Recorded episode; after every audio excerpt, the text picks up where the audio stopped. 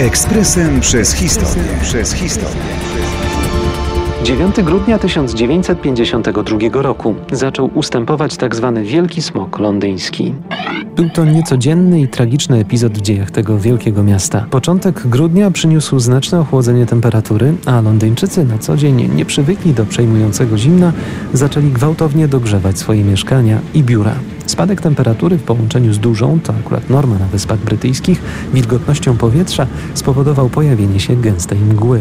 To ostatnie zjawisko atmosferyczne nie było niczym nowym dla mieszkańców angielskiej stolicy. Co jakiś czas zmagali się z takimi zamgleniami, że trafienie do domu lub najbliższego sklepu stanowiło wyzwanie. Teraz jednak ten problem przybrał rozmiary dramatyczne. Ponieważ do dogrzewania pomieszczeń używano głównie słabej jakości węgla, pamiętajmy, że powojenna Wielka Brytania nadal była krainą niedostatku i reglamentacji towarów, mnóstwo szkodliwych substancji trafiło do atmosfery. Nie bez znaczenia była również emisja samochodowych spalin.